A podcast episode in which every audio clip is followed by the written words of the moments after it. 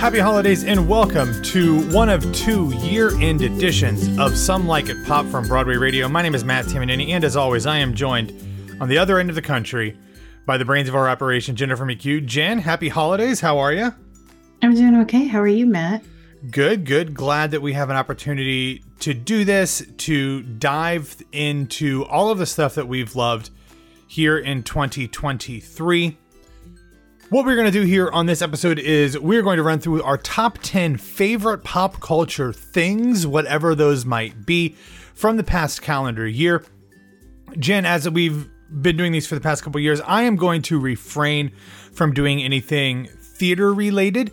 Um, mainly because there are other episodes in this podcast feed that people can already listen to that have all of those things that they can hear me talk about my favorite plays, my favorite musicals, my favorite theatrical moments, all of that stuff. But if you, of course, want to include anything theatrical, you are welcome to do so. And I shall. Good. So, what we are going to do here is we will go through our 10 through 6 favorite things real quick in order, and then we will alternate back and forth between our fives all the way down to ones.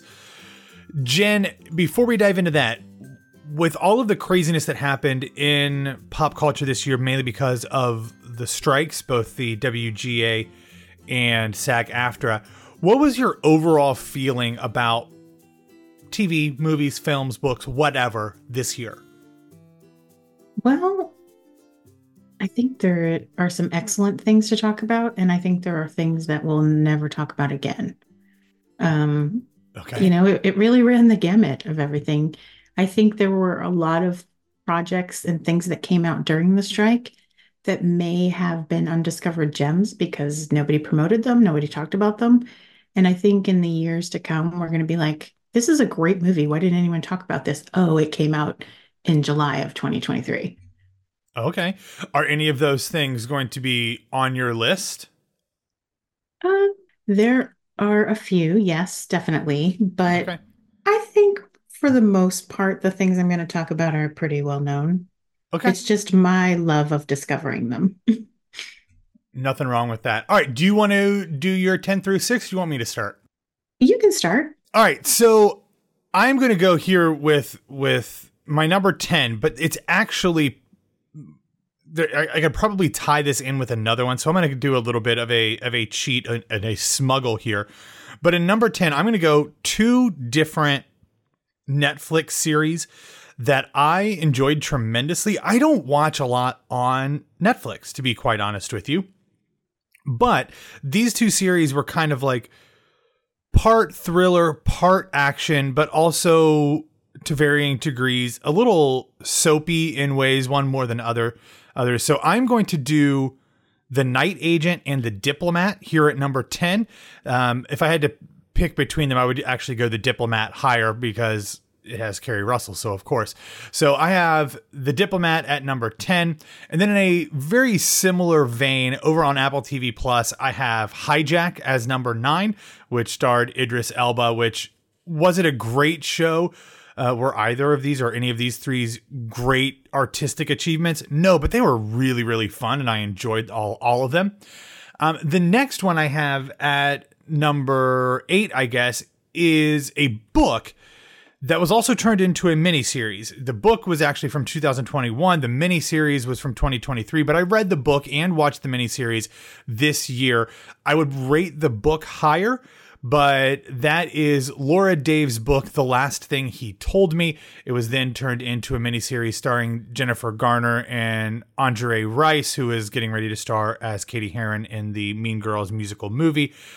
Uh, I enjoyed the book a little bit more. This is interesting, Jen, because it was one of those books that I felt was a little bit plodding at first and I wasn't exactly sure what was going on. It was like, oh, nothing's really happening. And then when it kind of gets to it, even though it's not as necessarily as high octane as I expected it to be, I was really captivated, kind of surprisingly captivated, and I think that applied to both the book and the um, and the series. So, the last thing he told me, both reading and watching. Um, I had not read the book. Oh, and I watched the series and I really enjoyed the series. And you told me the things that you just said. Um, I feel about Jennifer Garner the way you feel about Keri Russell. So I am madly and madly in love with her. She does no wrong. Even her horrible holiday movie that just came out, I enjoyed every second of. Um, it's a terrible script, but everyone's delightful in it. And so I really enjoyed it. So I'm glad that it didn't completely disappoint you and you enjoyed it enough to oh yeah to get through it. I thought it was cast really well. Yeah, and there were some book to miniseries adaptations this year that did really disappoint me. So uh, the fact oh, that this aware. is on the list, yeah, uh, still still rings true. Now this is the one thing on my list here at number seven that is somewhat theatrical, but I it's it was it was a concert, but it was of an absolutely theatrical living legend, and that was Mandy Patinkin in concert, colon, being alive.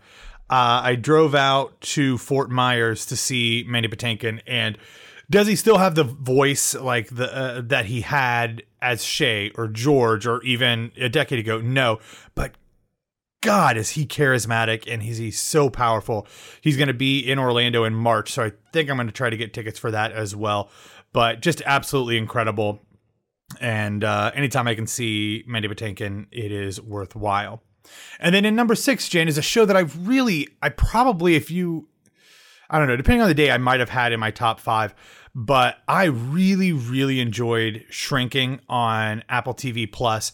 It's such an incredible cast: Jason Segel, Jessica Williams, um, Michael Urie, uh, Christa Miller, and of course Harrison Ford in a uh, comedic role that we don't get to see from him very often.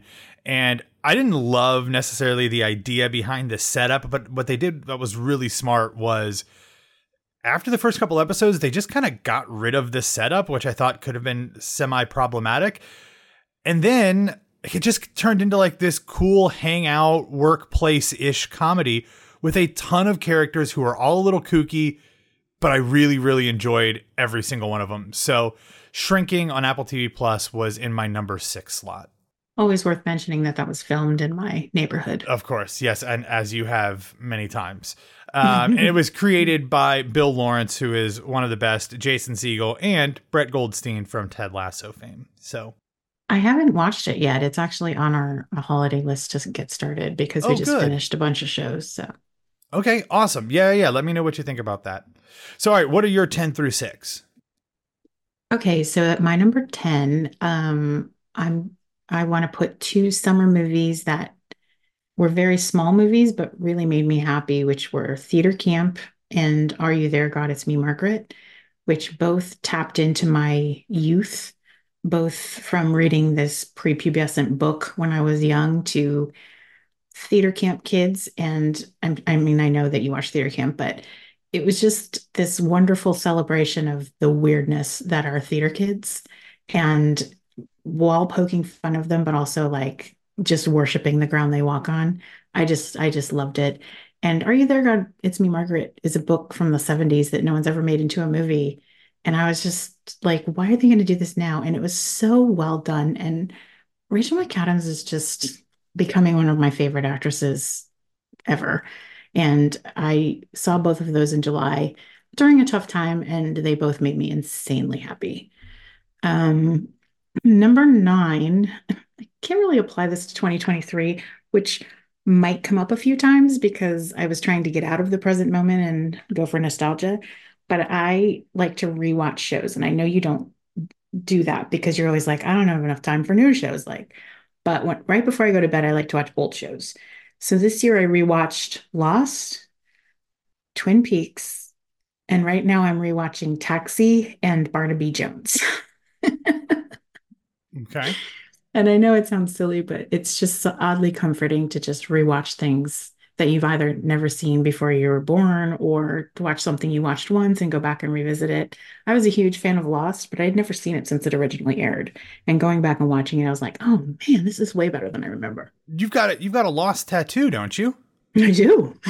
yeah, with a Dharma Initiative logo, right? I do. Yeah, and I'm I'm glad it held up because if it didn't, it would have been awkward.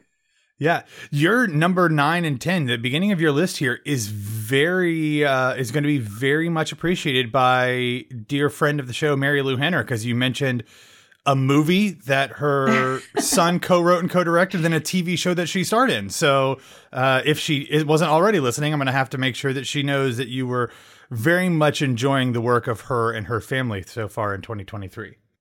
I do adore her, and I did meet her once, and she was one of the loveliest people I've ever spoken to. So I hope she is listening. And that's not just playing to the crowd. I really, truly, really adored her. My number eight was a book. Um, there's a popular indie bookstore here in Pasadena called Vroman's, and we like to support our local bookstores. And this cashier recommended this book to me, and it was fantastic. And it's called Far From You by Tess Sharpe a murder mystery YA queer love story. And I had no idea where it was going. And I really, really enjoyed it. So, high recommendation there. Number seven and number six are TV shows, very, very different from each other. Number seven is A Murder at the End of the World. Um, this was created by Brit Marling, and I can't remember the guy's name, but they created the OA together. And this was a seven episode limited series for Hulu. Again, murder mystery set literally at the end of the world in Northern Iceland. Um, this was one of those TV shows.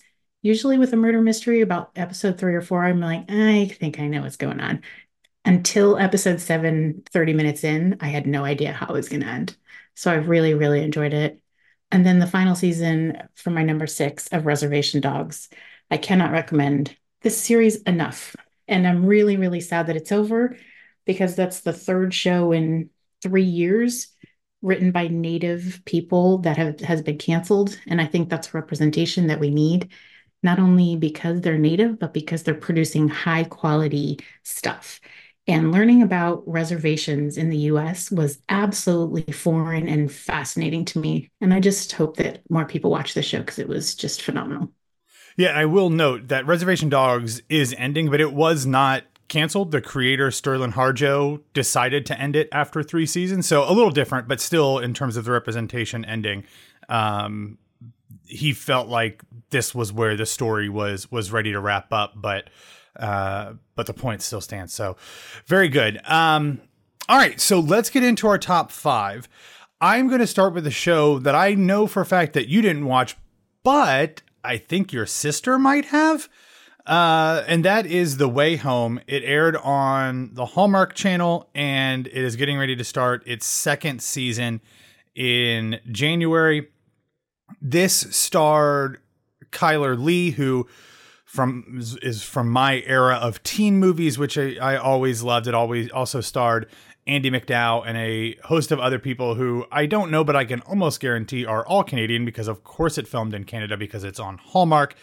It is a show that delved a little bit into time travel, but also some of the sentimental kind of family drama that you would expect from Hallmark things. It did not have the feel good rom com feel of a normal Hallmark movie, but it did have some of the sentimental feel goodness that um, uh, that you would expect from the channel.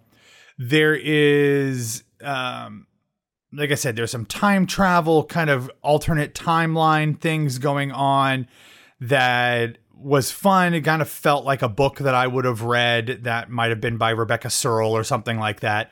The first 10 episodes, I think the first three episodes are amazing. The last three episodes uh, are amazing. That middle portion, which often happens in series, was a little wonky, but man, I thought the first three or four episodes, the last three or four episodes, really hit well. And, you know, not a surprise with me watching something on Hallmark. I was emotional at every episode and all of these sentimental things. So, um, if that sounds like something you would enjoy, check out The Way Home. I don't want to tell say too much about what's actually going on because it takes you a while to figure out with you know I don't want to spoil anything.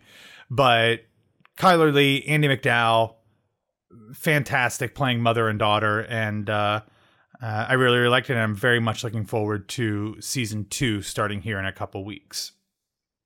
Yes, my sister and Matt have never met, but they share this inexplicable bond over Hallmark. So he is definitely right that she watched this show, but I have not. I also don't get the Hallmark channels. I don't have access like you do. Right, because you're a cord cutter and don't have like cable or any live streaming service right, or anything right. like that. Yeah. Okay. I think it's available on Peacock. I, I think they have yes. some of their stuff now. Yeah, what uh, how it works with Peacock is is anything that airs on Hallmark you can watch for 72 hours after it originally airs. Then anytime like they also have the live channels you can watch it in and then it will have some things on demand for longer than that. Like every month they have a new slate of on-demand things. So I actually watched this on Peacock like the day after each episode aired. I would just watch it on Peacock that way I didn't have to worry about commercials or anything like that. I always forget that I'm talking to the guy from the streamable. Like, of course yeah. you know. Yeah. all this very, stuff. very much aware. Can also talk about Hallmark Movies Now, which is their proprietary streaming service. Um, not as good as the as the uh, Peacock for licensing reasons, but but yeah. Okay. All right. So what is your number six, Jen? My number six are two podcasts. Um, number five. Of, I'm sorry. Number five. Number, number five. five. Yeah, yeah. Two podcasts kind of overlapping. I I still love late night TV, and I wonder if that's a product of my generation. I know it's not popular with a lot of younger people, but I'm a huge fan of Seth Meyers. And over the strike, um, five of the late night hosts got together and did a podcast called Strike Force Five. That is Jimmy Kimmel, John Oliver, Seth, Jimmy Fallon, and Stephen Colbert. Um, it's only 12 episodes because thankfully the strike didn't last much longer after they started the podcast. And they used the ad money to pay for their staffs, which is a good thing. Now, it starts off chaotic, but episode five of Strike Force 5 is one of the episodes that I have laughed the hardest at in my whole life. It is a masterpiece.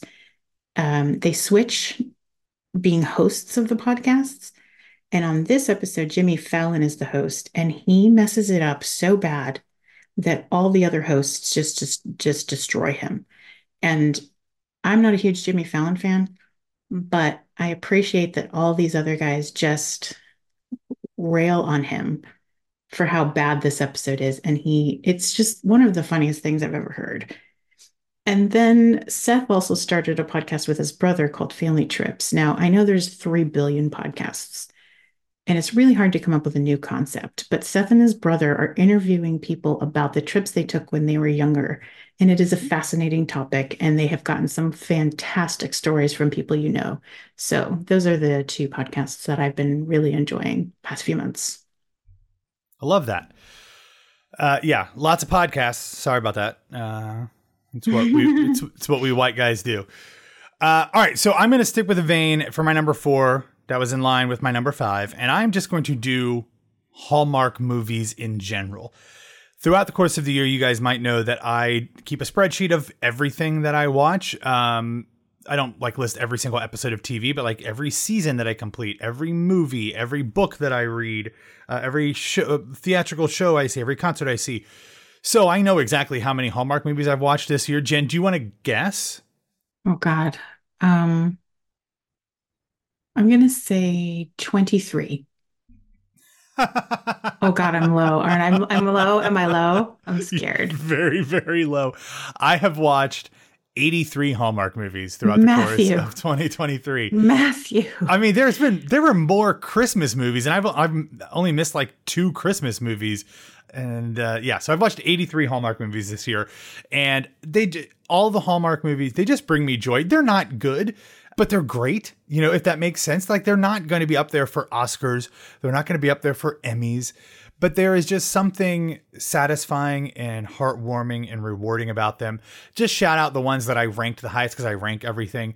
Mystic Christmas, Christmas by Design, Catch Me If You Claus, A Biltmore Christmas, Holiday Hotline, My Norwegian Holiday, Round and Round, which I gotta tell you, Round and Round was a was ostensibly a Hanukkah movie, but I'll tell you right now, if you'd put Home or if you'd put Round and Round in movie theaters with um, you know, a couple stars, it would have done very well. Like it that one is one where you're like, "Oh, that I see that as a real uh, as a legit rom-com movie." So there were some great ones in there. There were some not so great ones in there. There were some ones for me that ranked down in the I had like a 5 and a couple 6s in there, but for the most part, I just I just love them to make me feel happy.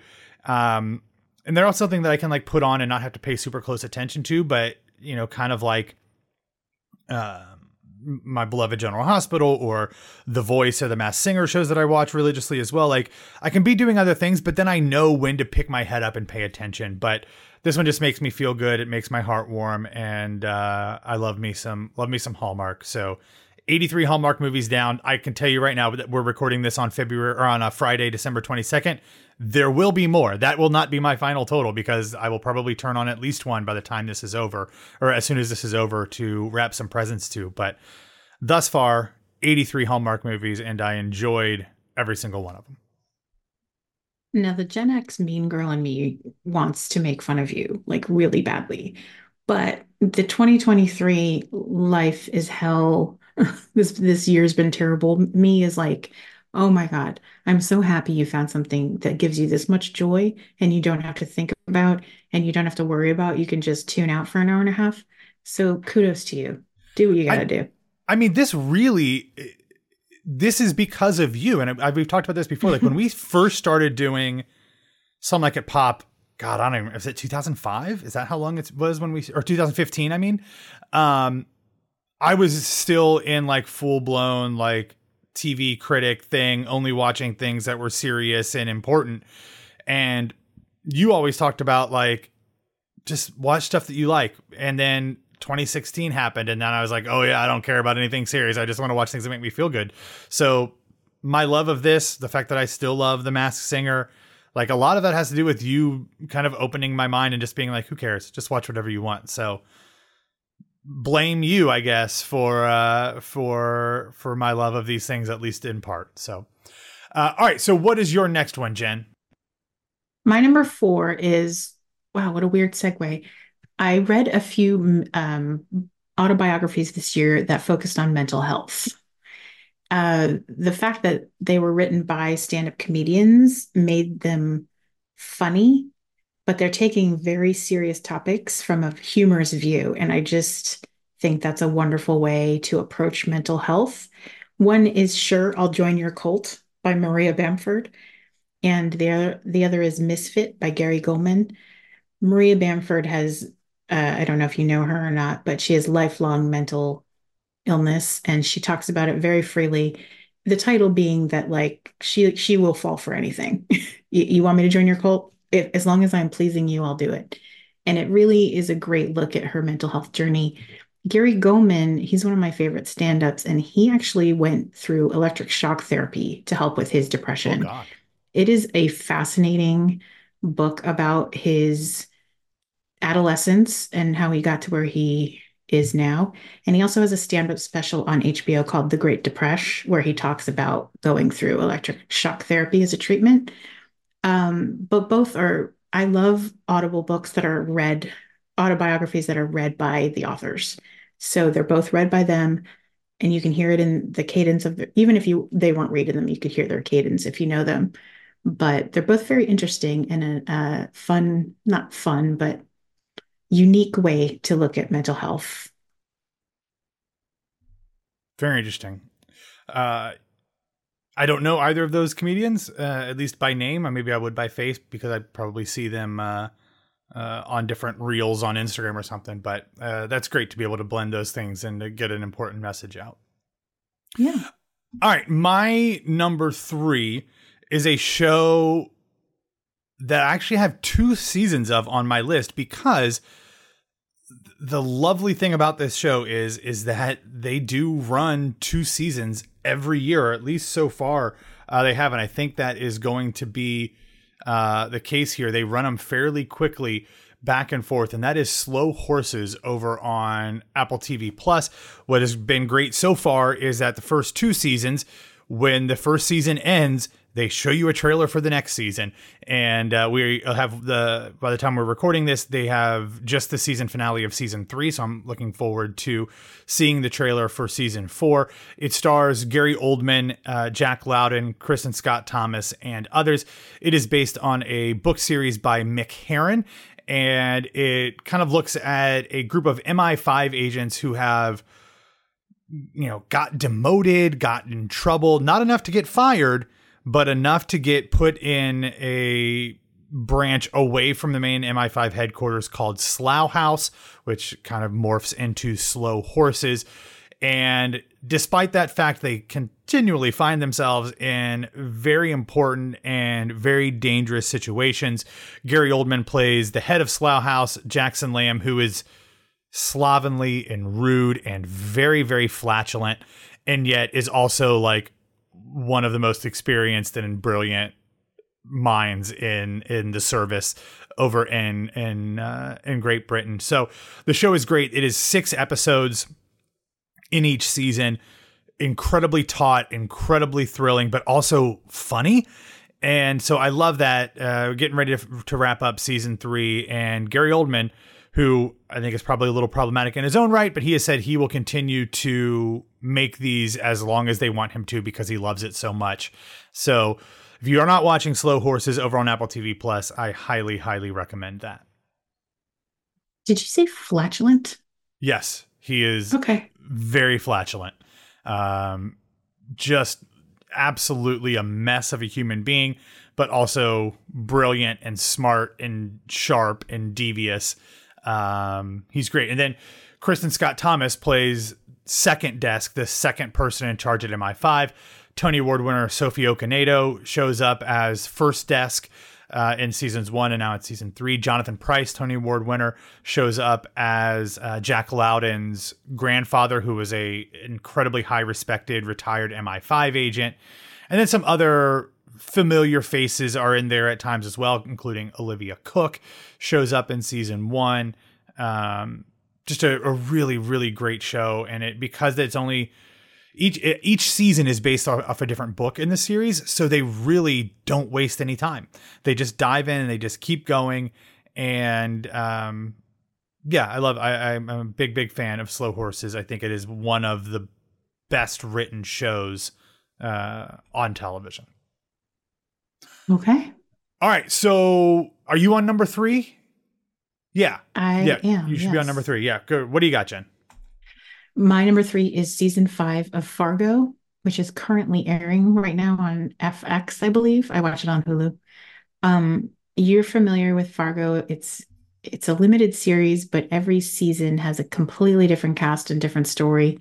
Every once in a while they link it to other seasons, but those are just really Easter eggs for people who have watched them all. You, they're all independently watchable.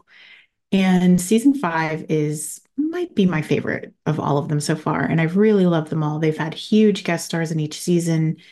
Season one was Billy Bob Thornton, Martin Freeman. Season two was Ted Danson, Kirsten Dunst. Season three was Ewan McGregor and David Thewlis. And season four was Chris Rock and Jason Schwartzman. And this season, it's Juno Temple, our beloved um, Keeley from Ted Lasso, Jennifer Jason Lee, who leaves no piece of scenery unchewed, Joe Keery from Stranger Things, Lamorne Morris from New Girl, Richa Moorjani from um, oh, what's that show on Netflix?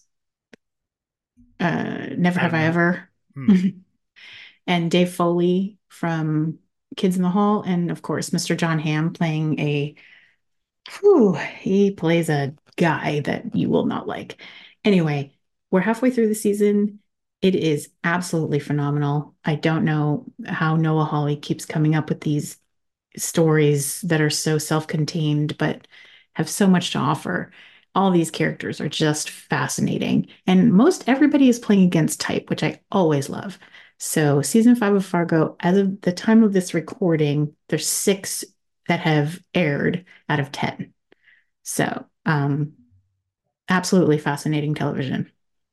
Uh, it's on my list. I can't believe I haven't watched it. This when it came out has just been very busy, but I love the first two seasons. I season three was fine. I, I didn't watch season four, and uh, but I've heard how great season five is. So it is definitely on my list. Hopefully, I'll catch up over the holidays on that one. Number two for me, I cannot remember Jen.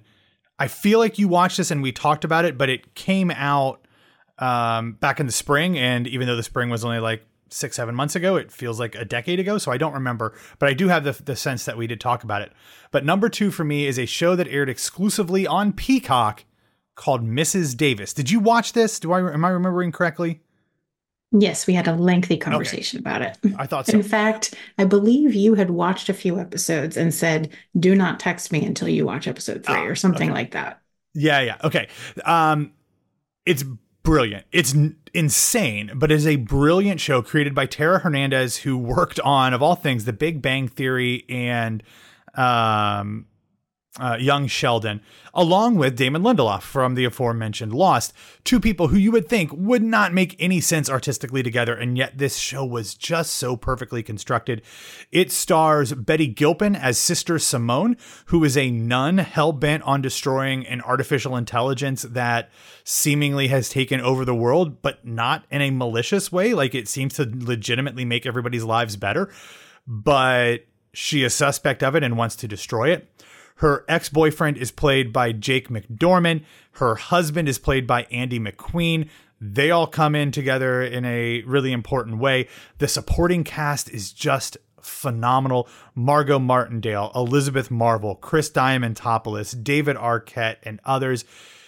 I could not begin to tell you what this show was about, really, beyond that basic elevator pitch if I wanted to. But it involves the Holy Grail, the Knight Knights Templar, um, donuts. I, I, mean, it is just absolutely incredible magic. It is just, uh, it is insane and bonkers, but so smart. Um, as I said, she is a nun. She is she is a devout nun, and so there's a lot of discussion in there, both overtly and subtly and and subtextually about faith and I just thought it was absolutely brilliant. I'm shocked that as I listen to podcasts about this past year in TV or read lists, that this show has not popped up more on top 10 lists. But I. I really went along for the ride. I understand that it is not for everybody, but it was very, very much for me, Jen. And I'd love to read the in the script the character description for Chris Diamantopoulos because oh my god, he is a tour de force in this show. You, there's nothing you can do to give him justice for their performance. So good. I, I mean, everybody was great, but he is just bonkers off the wall in this. So, if you haven't watched it, it is just eight episodes. I can pretty much guarantee with 99.99999% certainty that there will not be a second season of, of Mrs. Davis. um, so, eight episodes, a great watch. It is so bonkers, but I can guarantee you that if you're open to something weird, you're going to like it. All right, Jen, what is your number two? My number two was the 2023 touring company of Hadestown. Mm. I saw the OG cast on Broadway, and then I saw the touring cast when I came here. I think it was either last year or the year before, and it was it was good. You know, I didn't have any complaints about it. It was pretty good. But you always kind of have that chip on your shoulder, like, well, they're they're nothing like the original cast. And then this cast came in, and I mean, it may have been my favorite of the three. The guy that played Hades just took a different take on Hades, and I love um, Patrick Page. I love him. But this was a young guy who played him real smarmy and real. It was just a. It's so hard to describe him, but I was just mesmerized by him. His name's Matthew Patrick Quinn. I don't know if he's big on in New York no, but I started following him on Instagram because I I seriously was so moved by by him and um, I also took my mother, who you know is recently widowed, and it was her first experience back in the theater. And then I took my best friend, who is one of my favorite people, but also very snarky. And they were both so mesmerized by this show. Like they weren't moving, they were sit- sitting forward in their seats. And like when Hades pops out the rose, my mother gasped loudly. And mm. it was just one of those theater moments where you're like, oh, this is why we do this. Like, this is why we love it. And even though like I loved the performance, I loved even more watching them love it. And so that was my favorite theatrical experience in a really long time. And um, also, Taye Diggs was sitting in front of us, so that was really cool too. Because my I convinced my mother she wouldn't see any celebrities, and she saw three in two days. Who else did so, she see? We went to a restaurant in Hollywood and we sat next to Rian Johnson and Marisa Tomei. Not bad. That's yeah, pretty good. She did pretty, pretty good. good. So anyway. So did she recognize Rian Johnson or did you? No, she uh my boyfriend said, I think that's Rian Johnson. And I looked over and I said, Yeah, that's him. And she said, Who's that? And I said, He directed Knives Out, which is one of her favorite movies. And she was like, Oh, and she picked up her phone and we both just put her hand down, like, Nope, nope, we're not going to do that. and then he was with a group of people, and one of them was Miss Marisa Tomei. We're like, I wonder if that's a scoop. Is she going to be in the next Knives Out movie? Like, we don't know. so. That's funny because I had to look him up. I would not have known that was Rian Johnson, what he looked like. I had no idea what he looked like. So, well, we again back to late night. We know him from being uh, on Seth Meyers. So fair. He, fair, fair, fair. My boyfriend recognized him right away. Very good. All right, so now it's time for my number one. And Jen, I have a feeling that we might have the same number one because I assure you we do not. Oh. Oh, okay, never mind. Um there are if this is number 1 on almost everybody's top 10 TV list this year if you look at like the critics and stuff. Um but to me season 2 of The Bear is one of the best things I've ever seen in my life. I I think it was absolutely satisfying on every single level, emotionally, intellectually, aesthetically.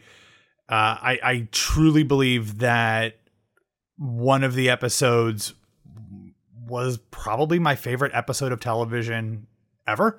Um, the episode called Forks and um, season season two, episode seven.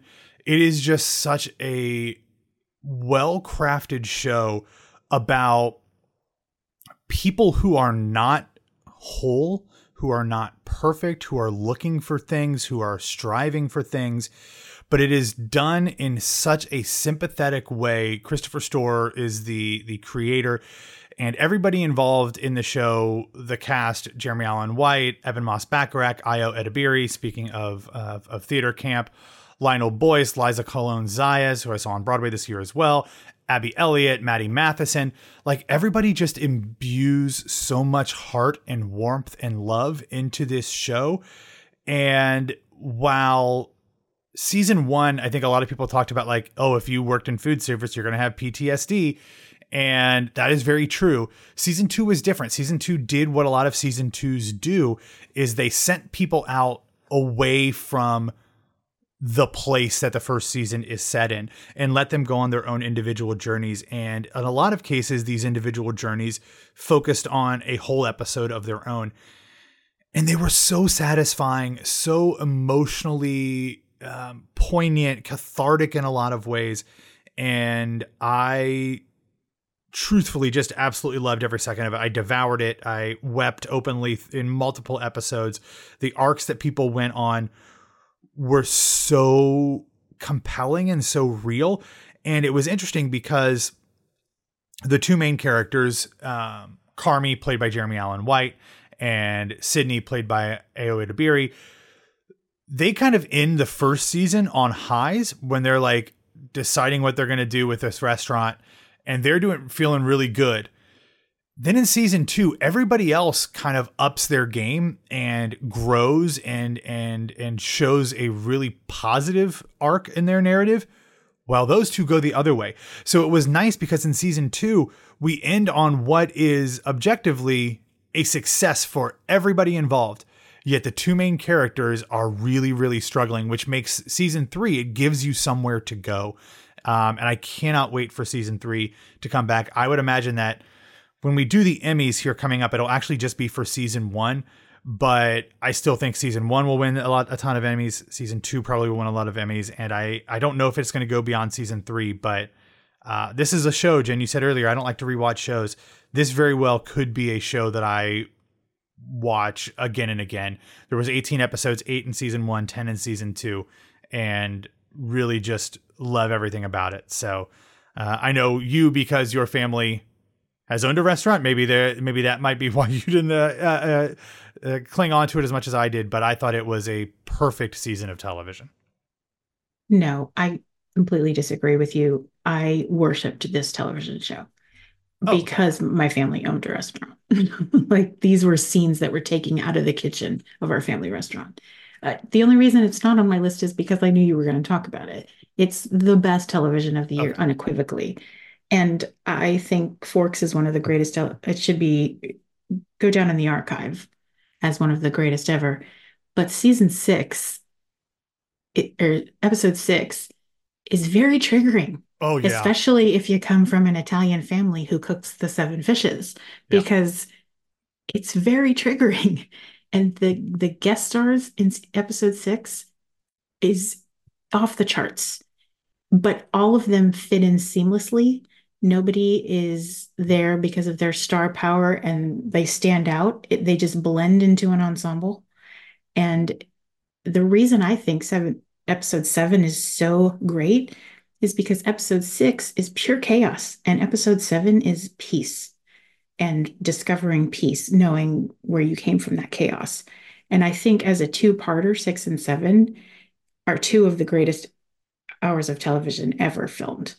So I completely agree with you. Okay. Of course I do. I just made my number one more personal. That's okay. Okay. Yeah, yeah. All right. So what is your number one then, Jen? So this really doesn't have anything to do with 23, 2023 specifically. It's just something that brought me satisfaction in 2023. And I have publicized this and posted about it, and I talk about it all the time because it's one of the greatest things that we've ever done. And it is an album project. And what it is, is my boyfriend and I cook dinner every night. It's one of our favorite things to do. And we put on music and we cook dinner. So we sat down in July and we realized that the curated playlists from Apple were all coming up Broadway and New Wave because those are the only two things we listen to. I love Broadway, he loves New Wave. And he played a song one night and I said, I've never heard this song. And he said, This song is great. You should hear the album. And we realized we never listened to albums anymore. So we sat down and made a spreadsheet like Matt Tamanini loves to yeah. do and we separated by decade and we just wrote down all of the classic albums we've never heard, we have heard but haven't heard in a while, or we absolutely love and wanted the other person to hear. Then we farmed it out to our friends. What are your favorite 70s albums? What are your 80s albums? What are your 90s? My brothers, cousins from all over the country contributed. We have a spreadsheet that's thousands of albums now. And since July, we've been listening to an album every night. And as of now, we've listened to 105. And it has been the best thing that we've done because it made me kind of fall back in love with music again. You know, I was I was so stuck in a Broadway hole. Not that that's a bad place to be, but I never got out of it. I only listened to Broadway cast albums. And there's a world of music, literally, that I had just forgotten about or ignored or, you know, was just turned off to. And so in doing that, I just rediscovered some music that I used to love, music that I'd never heard, music that I never gave a chance, music that I rediscovered because I hadn't listened to it in 35 years. So that was my favorite thing of this year. And it's been a year of ups and downs, but like that was a constant to go back to Lost um, of something that I could look forward to every night because I never knew what I was going to get. Not, I don't want to ask you like, what are your favorites, but what are some like like not in rankings, but like what are some of the ones that you listen to and were like, I love that either because you never heard it before or hadn't heard it in a long time. Like, what are the ones that stand out to you as being the high points of this experience? Well, I'd always heard of the band Three Dog Night because I knew Jeremiah oh, was a bullfrog. Yeah. And then we played one of their albums. I'm like, this is one of the best bands I've ever heard in my life. And now I just want to listen to all their albums. Um, my boyfriend played an album from this guy named Brian Eno, who used to be in Roxy Music. Never heard of him before. Obsessed. Love him. And and then there's albums that I haven't heard, like 1990. Please Hammer, Don't Hurt Him was one of my favorite albums in 1990. And I put it on and I knew every word to every song. I don't think I've listened to it in 30 years. And it was so much fun for us, you know, old Gen Xers to be dancing around the kitchen to please Hammer, don't hurt him. So um, I loved those. I loved Cheap Trick live at Budokan, just listening to a live concert from the 70s. Um, a lot of the 70s stuff was new for me. A lot of my Boomer Brothers contributed those, but they were really interesting. And listened to some punk, which I've never gotten into punk. Um, like I said, new wave, and you know, we we disallowed soundtracks and greatest hits albums so that we could just hear albums from start to finish and we're we're still in the middle of the 90s and we're going to go into the 2000s because n- neither of us know music from like 2000 on. So now we're reaching out to the youths my nieces and nephews and you know younger people we know and saying like what's a good album from 2000 on? So we're just really trying to expand our minds and fall back in love with music. And it was it was just filled with joy this whole project. And I, I love every second of it all right, so I'm going to have a recommendation once you get to the 2000s, and I know that this might not fit into where you want, but I got to tell you, it's a banger. And once you finish rolling your eyes at me, if you actually listen to it, I think you'll actually enjoy it. It is called Autobiography by the icon of pop music, Ashlee Simpson. You should you should put that on the list. I'm not kidding. It's a great album. And well, you uh, should know that one of the mantras of this is that we don't say no to anybody. Oh, oh, well, in that case, oh, you shouldn't have told me that.